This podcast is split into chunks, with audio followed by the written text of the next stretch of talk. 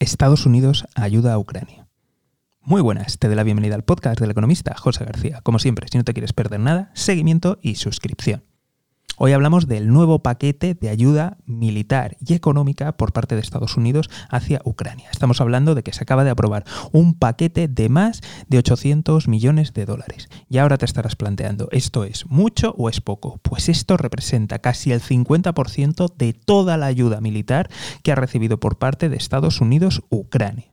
Y de hecho ha empezado ya a llegar. Incluye radares, artillería, helicópteros, vehículos ligeros y, por supuesto, los misiles antitanque Javelin.